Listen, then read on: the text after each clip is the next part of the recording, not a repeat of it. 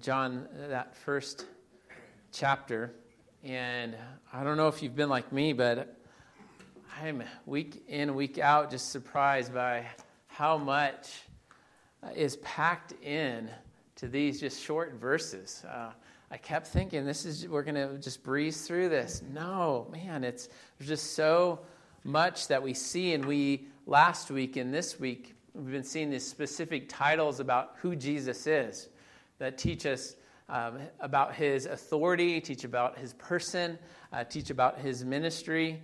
And titles they do, they, they tell us a little bit about um, someone. And talked about that last week, how I've had a lot of titles, or maybe nicknames, really, more than titles over the years, from that of Super Dave to Buffalo to all sorts of strange things. Um, but they tell a little bit about us. And, and then titles do. Um, they tell a position authority of someone. Sometimes we meet someone and then you find out they're a CEO and you're like, oh, or a CFO, or maybe they're a medical doctor, or maybe they have their PhD, and you're like, wow, I didn't know you, you had a doctorate, and you're, I'm going to start calling you Doctor so and so. And um, the titles are significant, and here they're just packed in these titles. Last week we had three, and this week, depending how you break it down, we have at least five titles of Christ that speak different things about who, who he is. And in that, uh, I think they speak about the unsearchable depths and the riches of Jesus Christ that we can delve into and that we're going to continue to as we walk through John. So it's good to know this. And as we, we know him more, uh, may our faith in him deepen or maybe be awakened in us as we begin these foundational steps as we walk through John. Just week, I was talking to one of my, my dearest friends who I've known for a long time and um, knew him from college. He was one of my roommates, and we were talking about John. He said, I, I, I never preached through John because there's just so, there's, I was just tim- intimidated by it. And he's one of the smartest guys I know. And I was like, oh, I to question myself a little bit digging in. But this is just such a good, good gospel to walk through. So today, the, the first title that we're going to see of Jesus is Jesus of Nazareth, son of Joseph. So we're going to see that as we begin in, verse 43. Let me read 43 and 44. This is the next day, Jesus decided to go to Galilee. He found Philip and he said to him, Follow me. Now, Philip was from Bethsaida, the city of Andrew and Peter. So it says the next day. Again, we've been having this day after day after day kind of account of things with Jesus, from with John the Baptist and then with Jesus. And last week we talked about the, the day before this, where John the Baptist is with two disciples, and Jesus comes and he says, Behold, the Lamb of God. And those disciples, they go after Jesus, and Jesus says to them, What are you, what are you seeking? And, and they're like, Well, where are you, where are you staying? And he says, Well, come and see. Um, and they go and they follow Jesus, and the, they must have had just amazing question and answer and time and fellowship with Jesus, who just opens the door wide open for them to come in. And then after that, um, Andrew goes and finds his brother Simon, who would be Peter. Simon Peter says, Come, we found the Messiah.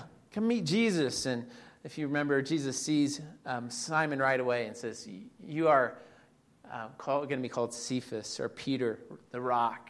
So we see all these things. And then the next day, this is the next day, Jesus decides to go to Galilee. And Galilee would be north um, of Samaria and west of the Sea of Galilee. And they head there. And Jesus goes right away and he finds Philip. He was on a mission there. And he finds Philip. And Philip is one of the 12 disciples. We see that in the other Gospels as well. And he goes to Philip and he has this call Follow me.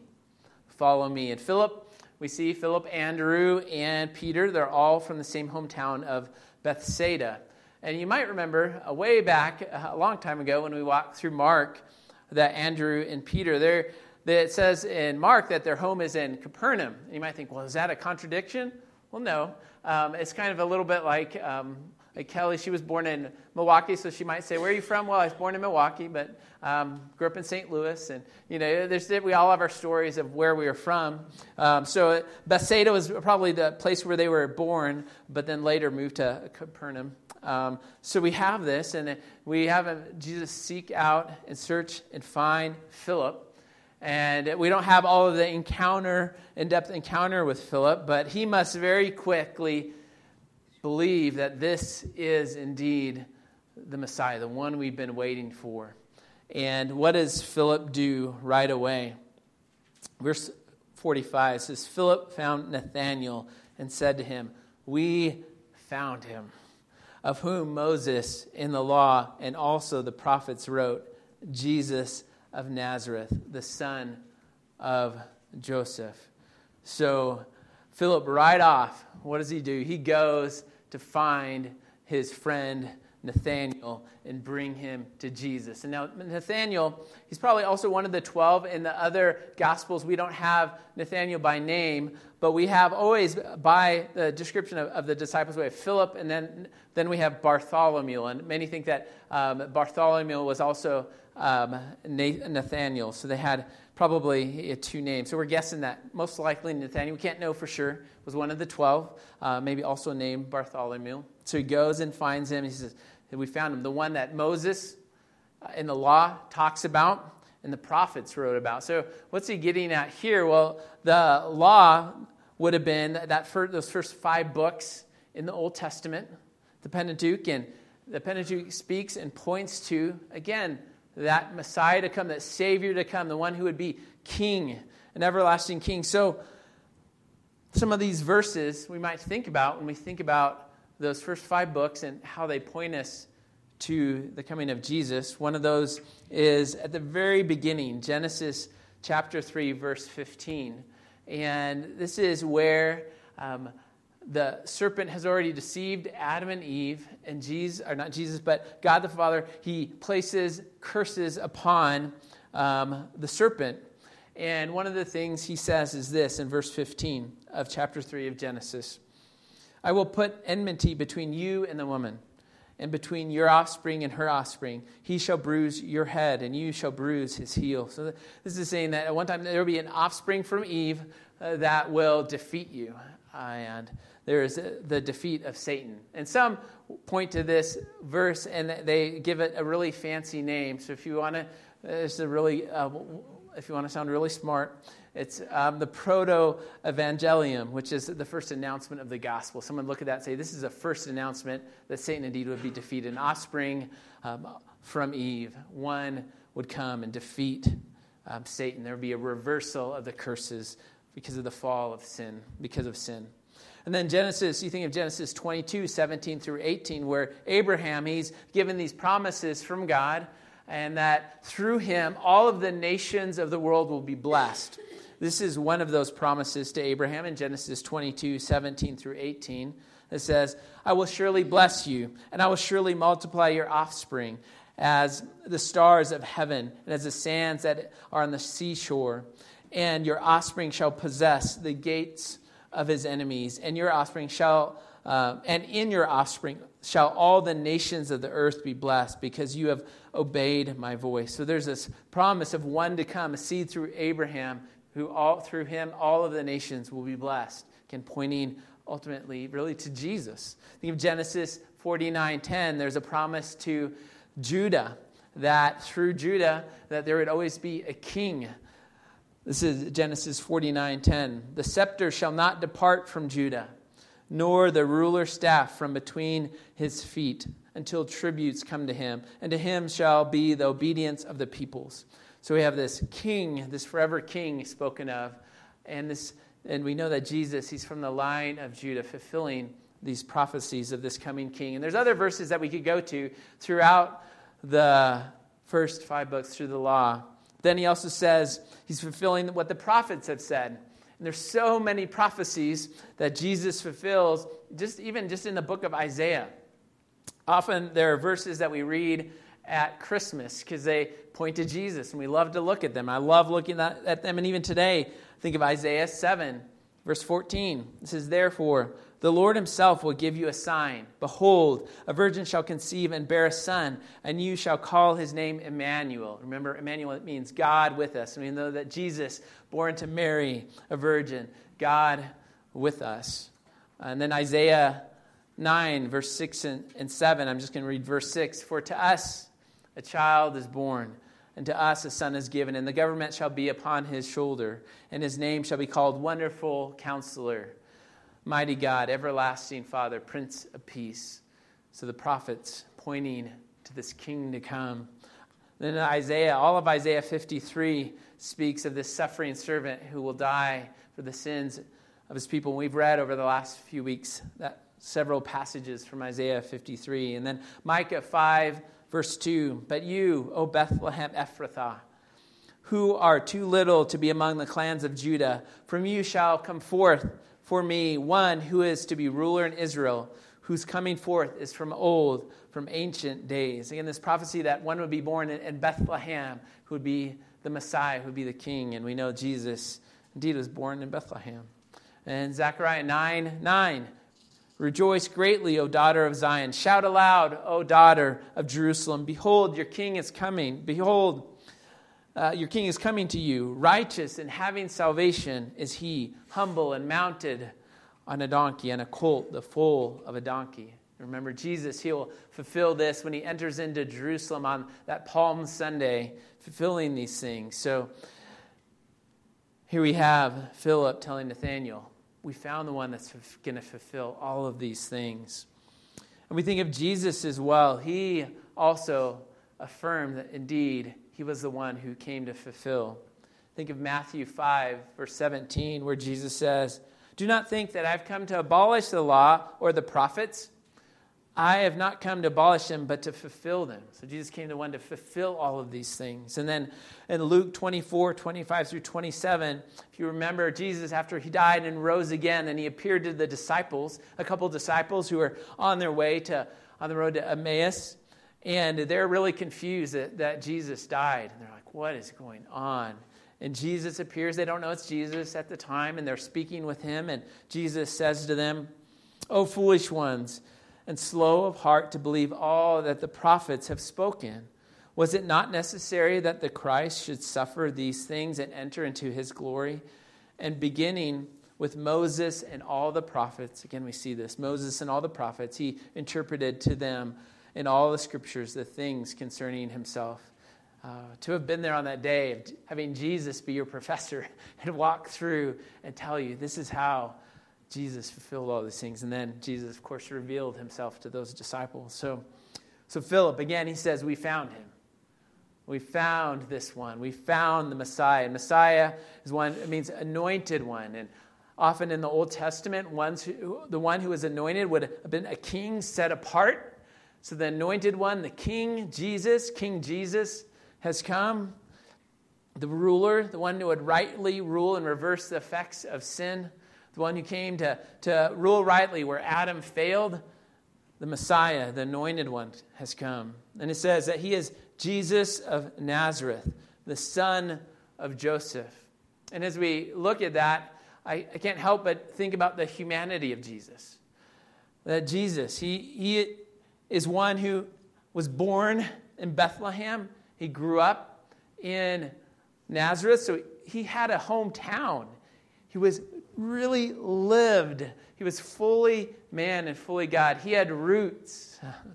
He had a hometown, and it wasn't apparently a really glamorous place.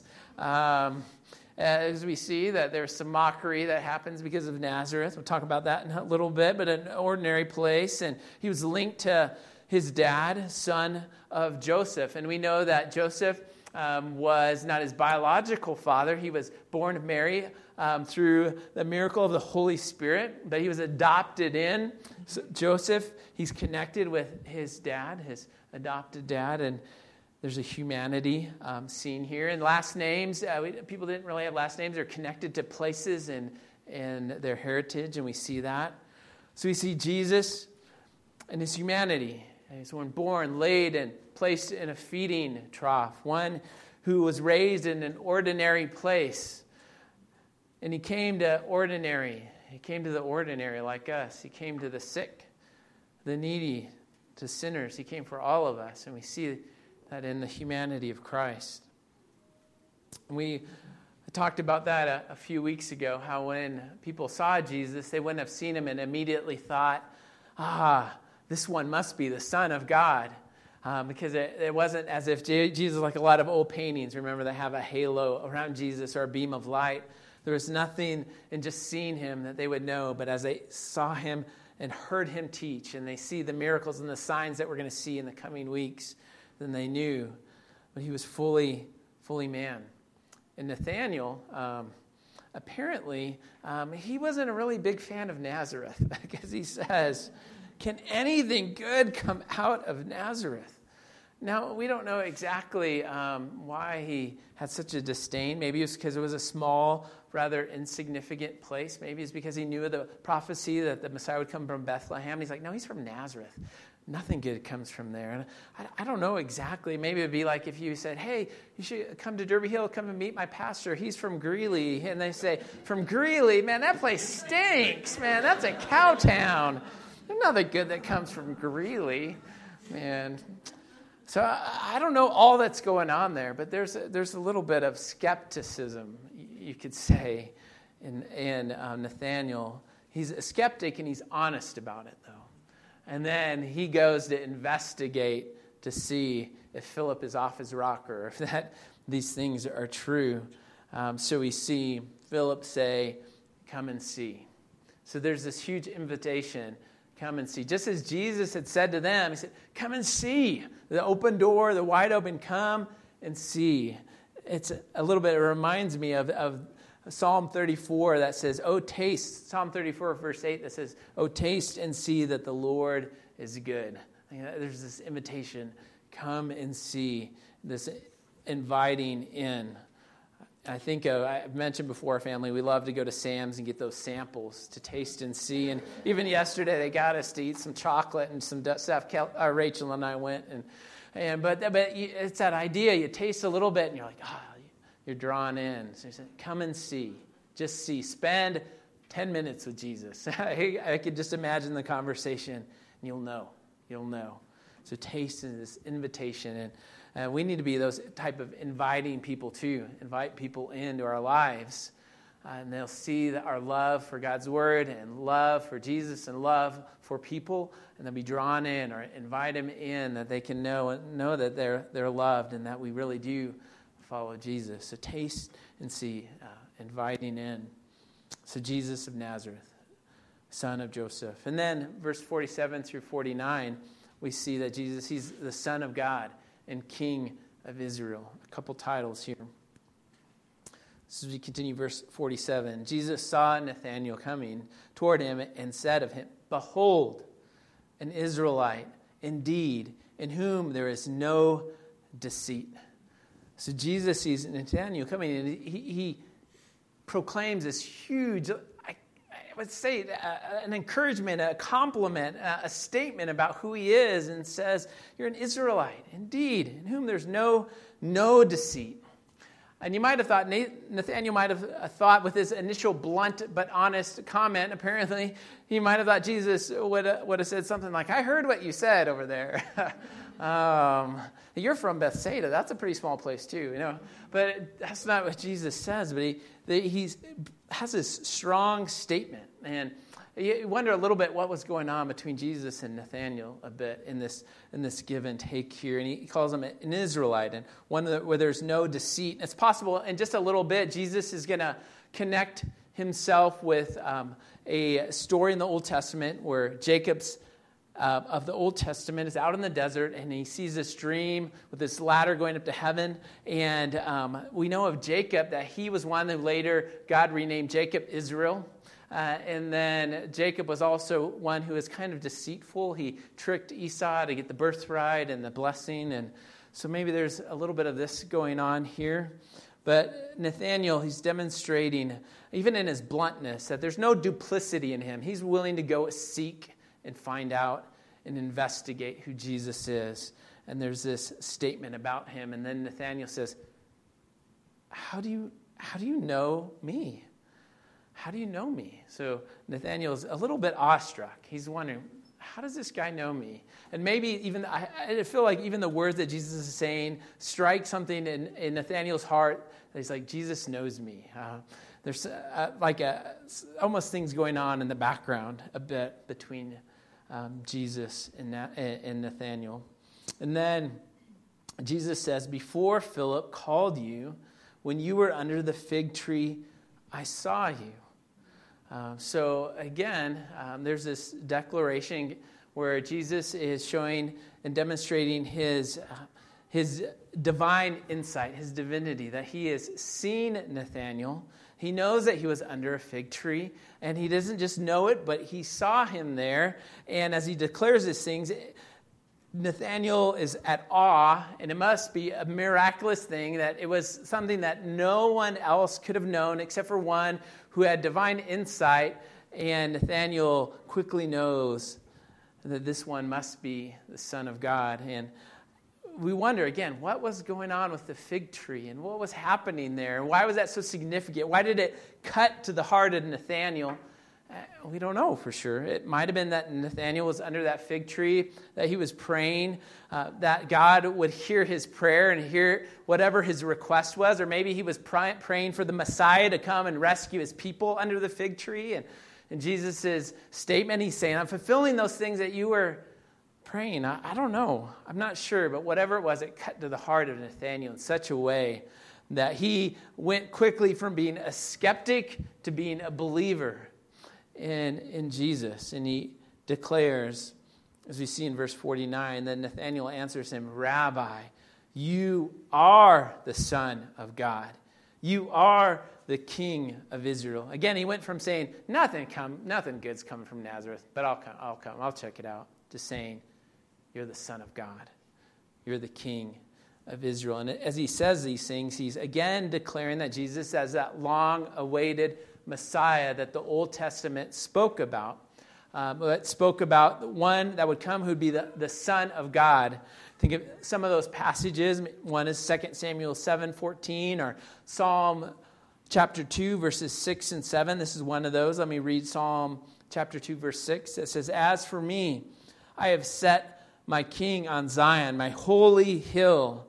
So again, there, there's both a king of Zion, but also I will tell of the decree. The Lord said to me, You are my son. Today I have begotten you. And then the king of Israel, there's different passages we've already read from um, Zechariah 9 9 that spoke about a king to come. And then Zephaniah 3 15 that says, The Lord has taken away the judgment against you, He has cleared away your enemies. The king of Israel, the Lord, is in your midst. You shall never again fear evil. So these prophecies of a king to come, and He's saying, You're that king. You're the one that we've been waiting for. I know it. Uh, so there's a, a deepening of faith that we see in these things. And then again, he says he's the Son of God. And, and that title also points to the divinity of Christ. That Jesus indeed is, as John began at the very beginning, that Jesus is the Word, the Word that was with God, the Word that was God. And Nathaniel, he's declaring even more truth than he probably has any idea that he's declaring as he declares Jesus to be the Son of God. And throughout the Gospel of John, we see that relationship between God the Father and Jesus, God the Son. And we'll see that throughout as we walk through John. And then finally, we have some final words of Jesus in verses 50 and 51 that Jesus, we see him declare himself as the Son of Man. We also see kind of an implied, it's not really a title, but one who's that connection between God and man. Uh, maybe we might say the mediator, the ladder between God and man that we see in these few verses. So Jesus, verse 50, answers them Because I said to you, I saw you under the fig tree, do you believe? You will see greater things than these. I just love that verse. Jesus says, Man, you have no idea. you have no idea. It has only begun. There's so many amazing things that, that you're going to see, so many signs that we're going to see that Jesus performs. And uh, it says, just begun. It's just begun. And he says, Truly, truly, I say to you, you will see heaven open and the angels of God ascending and descending on the Son of Man. Again, this is one of those verses where you're like, what is Jesus saying here? And I think he's saying he's declaring himself to be that long awaited Messiah, the Son, Son of Man. And he's also the one that connects um, God to man, fulfilling this vision of Jacob. So here in this passage, he's pointing to a story from the Old Testament, one that um, any Jew, when he heard, would hear those words, would know exactly, ah, he's speaking of Jacob where Jacob was on the run from his brother Esau.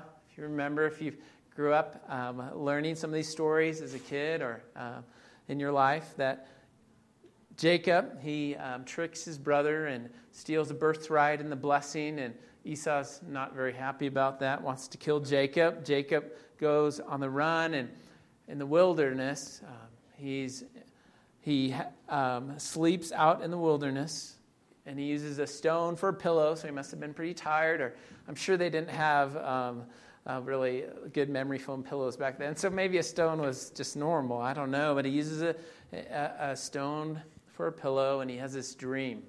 And this is the dream from Genesis 28, verse 12. And he dreamed, and behold, there was a ladder set up on the earth, and to the top of it reached to heaven. And behold, the angels of God were ascending and descending on it, ascending and descending. So he, he sees this vision. And then when Jacob wakes up, he names the place Bethel, which means house of God. And he says, Surely the Lord is in this place, and I did not know it.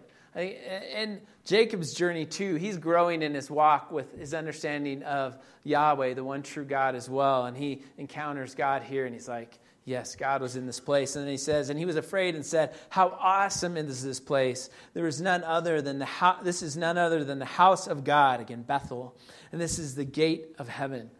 Um, so as we look at this, I think, well, what is Jesus referring to as far as when is this fulfilled? Is it at the transfiguration where, where Jesus reveals his glory and the voice of God from heaven says, This is my beloved Son with whom I'm well pleased, listen to him? Or maybe it's, a more, probably a more broader meaning of reference to all of the miracles and the teaching of Jesus that demonstrate that he is fully, truly the Son of God, fulfilling this dream of Jacob. And that Jesus, in the sense that he is that ladder between um, God and man, that he is Bethel, he is the true house of God, he is Emmanuel, he is God with us.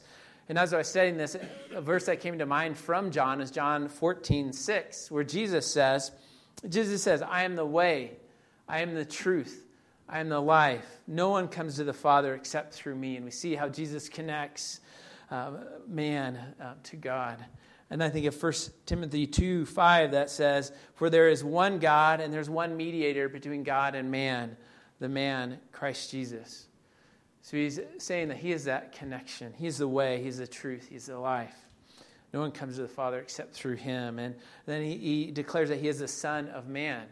And we see in the Gospels that Jesus, when he often refers to himself, or more often than not, refers to himself as the Son of Man, if he gives himself a title. It's that of the Son of Man. And it's one of those things that I think each time I have to wrap my, my feeble mind around, and think about it again each time. And I think when we think, first think about it, we think, oh, it probably speaks about his humanity, right? Son of Man. But actually, Jesus uses this as a, it's a veiled term to speak of him as being the Messiah, um, the one, the rescuer, the king to come but it also speaks of his divinity. Because it's pointing back to an Old Testament prophecy of, of Daniel uh, that speaks of the Son of Man. Let me read that from Daniel chapter 7, verse 13 through 14. It says, I saw in the night, I saw in the night visions, and behold, with the clouds of heaven, there came one like a son of man and he came to the Ancient of Days and was presented before him. And to him was given dominion and glory and a kingdom, and all peoples, nations, and languages should serve him. His dominion is an everlasting dominion which shall not pass away, and his kingdom one that shall not be destroyed.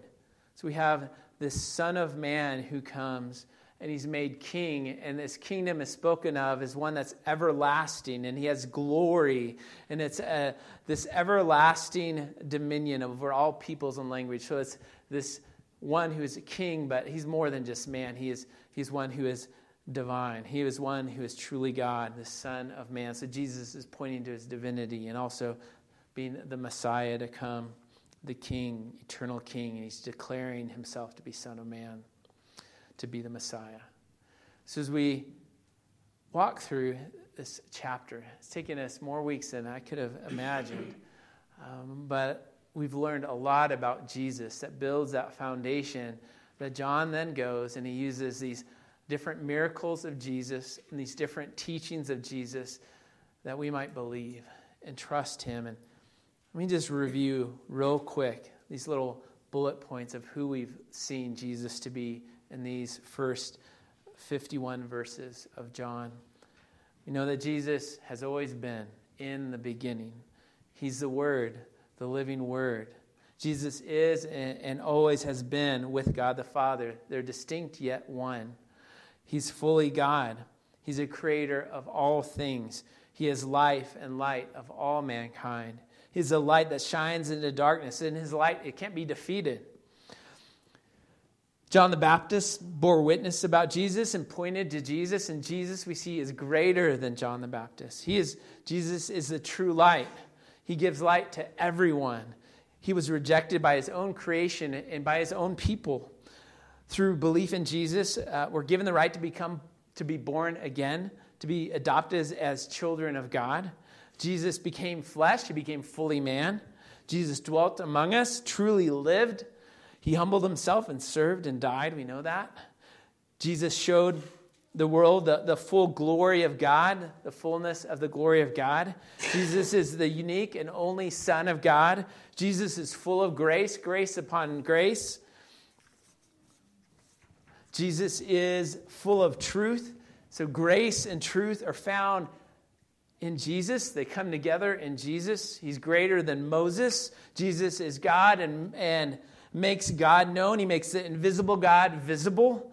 Jesus is Christ, the anointed one, the Messiah. Jesus is the Lamb of God who came to take, away the sins of the world. Jesus is, was anointed by the Holy Spirit. Jesus is the Son of God, the chosen one. He's Jesus of Nazareth, the son of Joseph. He is all knowing, knowing and seeing all things. He is a connection point, the ladder between God and man. He is the divine Son of Man, fulfilling Old Testament prophecies about the Messiah. So he's all these things. So there's a great depth of the riches of Christ, as we learn in Philippians chapter 3 verse 8 where jesus or where paul speaks about jesus and the unsearchable riches of jesus the unsearchable riches of christ and that is who christ is and we're going to dig in and find out there, there are unsearchable things. There's new things. There's amazing things that we're going to learn as we dig into the Gospel of John, these ancient words that bring new life to us today. Uh, last week, I mentioned how I started reading a book called Deeper by Dane Ortlund that someone gave me. And this is what he said about the depth of Christ that um, read last week. He said this Let me suggest that you consider the possibility that your current mental idea of Jesus is just the tip of the iceberg. That there are wonder, wondrous depths to him, realities about him still waiting your discovery. So think about that as we go through John. Have we unintentionally reduced him to manageable, um, predictable proportions? Have we been looking to a junior varsity decaffeinated, one dimensional Jesus of our own making. I love that. Sometimes we do that. A, a junior varsity, decaffeinated, one dimensional. I think he was describing me a little bit. No, I'm just, uh, Jesus of his own making, thinking we're looking at, the, thinking we're looking at the real Jesus. Have we snorkeled in the shallows thinking we've now hit the bottom of the Pacific? So saying there's more to know, there's more to learn and as we dig in we go to the depths of who Christ is. So um, we've just begun. And my prayer is that as we walk through this, that we'll know Jesus more and more as we walk through the Gospel of John. And that uh, my prayer is maybe, maybe that you begin to believe. Maybe that's where you're at, that first step of trusting in Jesus, or that your your belief in Jesus will be strengthened, will be fueled, will be enriched, will grow and that we'll be like the disciples who said to Jesus, To whom else will we go? To whom else will we go? You have the words of eternal life. Let's pray. Dear Father God, we thank you for